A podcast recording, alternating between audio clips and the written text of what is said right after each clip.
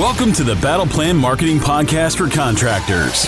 Get actionable advice and tactics on how to grow your home service company, plus interviews with industry experts dropping value bombs in marketing, sales, and operations. And now, let's power up your home service biz with your host, Mark Ambrose of Battle Plan Marketing. Hello, contractor pros, and welcome to the Battle Plan Marketing Podcast, episode number six. Today, we're going to talk about getting control of your sales presentations and company message. What are your salespeople saying to prospects in the field? What tools have you given them to help them stay on message?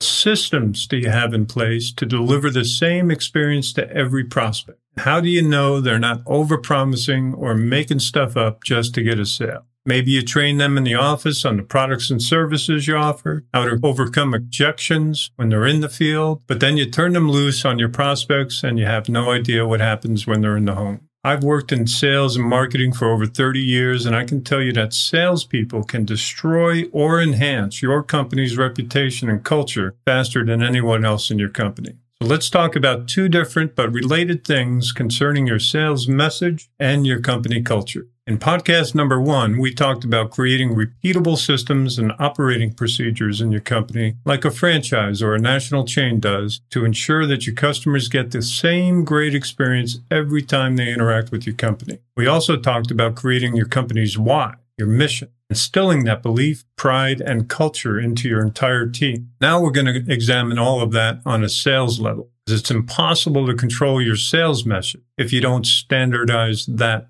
too. You can't just hire great salespeople, teach them about your products and services and your company's mission and culture, and then turn them loose on your prospects. Remember this old exercise from like school and the Wayback Machine? If you had a line of 10 people and you gave a message to that first person, asked them to pass it along down the line one by one, by the time that message hit the last person in the line, it's nearly a completely different message.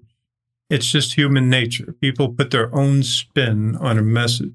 So if you want your message to stay consistent, and you do if you're running a business, then you have to provide your sales team with not only the training, but also the tools to deliver the same message every time. And the best way to do that is with sales scripts, phone scripts for the phone, and visual presentations for in-person presentations. Every great sales organization uses scripts and consistent messaging to sell their products and services. Your sales team still gets to inject their personality and skills into the presentation. They're not robots, but they're following a process and staying on message. Your message. The message should ask questions about the client's wants and needs to be able to pivot to the proper presentation for those particular needs and desires.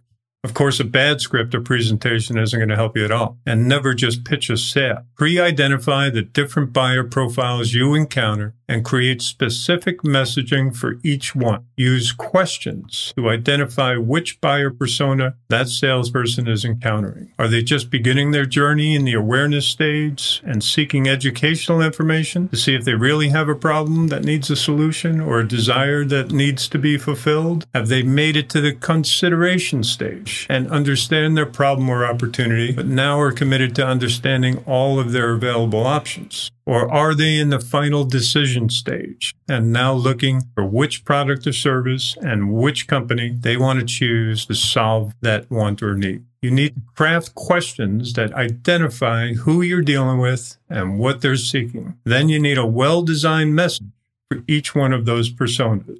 Now, each script needs to be professionally created and tell a story that engages the prospect. You and your sales team can develop these messages together as a team people in the awareness and consideration stages are not going to buy right away. So identify them on the phone before sending a salesperson out them or before having your field tech try to sell them on the spot. Have an automated follow up system in place in your CRM to help and inform each one of these personas through the buyer's journey. That one call close crap doesn't work for every type of buyer. And if you force that issue and try to close everyone you meet, you'll be losing out on lots of potential sales.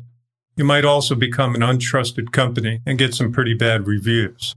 The company that helps prospects through each phase of the buyer's journey with great information is the one who will eventually get the sale. Maybe you need to hire and work with a professional copywriter and your sales team to create the best messaging possible and address the needs of each one of those prospects. Now, once you have your messaging down, you'll need to write them down for your customer service, sales, telemarketing, and tech teams and train them in each aspect. These are your standard operating procedures for sales presentations. For field sales, your messaging is best served as a visual presentation that the salesperson guides them through. Your CRM may provide for this. Otherwise, it's best to create a physical flipbook or several slideshow presentations on your website that only your salespeople can access. Keep your team on message and deliver a consistent message for each buying persona. Your customer service reps, field techs, and salespeople still get to inject their personality into the presentation in the same way the friendly person at a franchise or national chain delivers you a personal experience. But they're always following a standardized procedure. Now let's take a look at your team and if one or more of them are killing your reputation or company culture. Remember in podcast number one, we talked about identifying and developing why your company does what it does and then sharing that message making it the driving force of your company culture. If you have employees who are oftentimes negative and consistently creating drama or division, and politics within your company, or worse yet, with your prospects and customers, then you need to replace that person ASAP. It doesn't matter if they're the top salesperson, your best tech, or even your company partner. They're ruining your company culture and the other employees are being poisoned by them. I once worked for a company where the top sales guy had a horrible attitude. I would say that once he left the prospect's house, those people people were dead to him, whether he got the sale or not. Can you believe that? What the hell kind of attitude is that? His lack of caring and holier than thou attitude was despised by the rest of the sales team, but he sold more than anyone else, so he got all the leads. What did that say to the rest of the sales team? That being an asshole pays off? Their implied message was say what you need to say to close the deal and then move on and forget those people. Not only did the company keep this guy and feed him all the best leads, but they eventually made him the sales manager. All the sales meetings were about one call closes and how to trick people into closing the deal today. That's some crazy shit. Do you think that was motivating to the sales team? Of course not. Their sales suffered and team turnover was high, constantly training new people. What's the cost of that? And of course, their online reviews started sucking and his cancellation rate was higher than anyone else's. So as a business owner, you have to muster the gumption to fire these kind of people, even if they're your sales superstars. Your company culture will improve. Your team will thank you for it and they'll pick up the slack because you showed them that the culture, taking care of your customer and doing business the right way is the only way you do business. You'll show them that you won't sell out everything and everyone just to get sales, that you have a why and you're committed to doing great business and treating customers like gold. There's a great video on YouTube by Simon Sinek, S-I-N-E-K, entitled Who's the Asshole? In it, he discusses how when he worked with the Navy SEALs, he asked, how do you pick the best of the best men and women that get to go on SEAL Team 6? And they drew a graph of performance on one side and trust on the other on and off the battlefield. Of course, everyone wanted the high performer, high trust person, and no one wanted the high performer, low trust guy.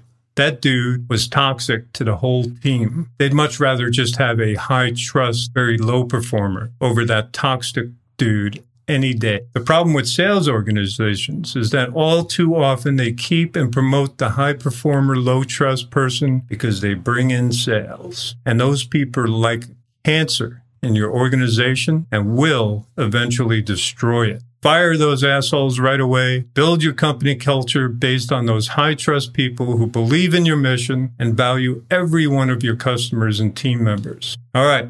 I hope that helps some of you. Thanks for your time and attention. If you like what you heard, please rate, review, and subscribe to our podcast so you'll get notified of our future episodes. Feel free to share this episode on your social channels. Good luck out there and create a great day.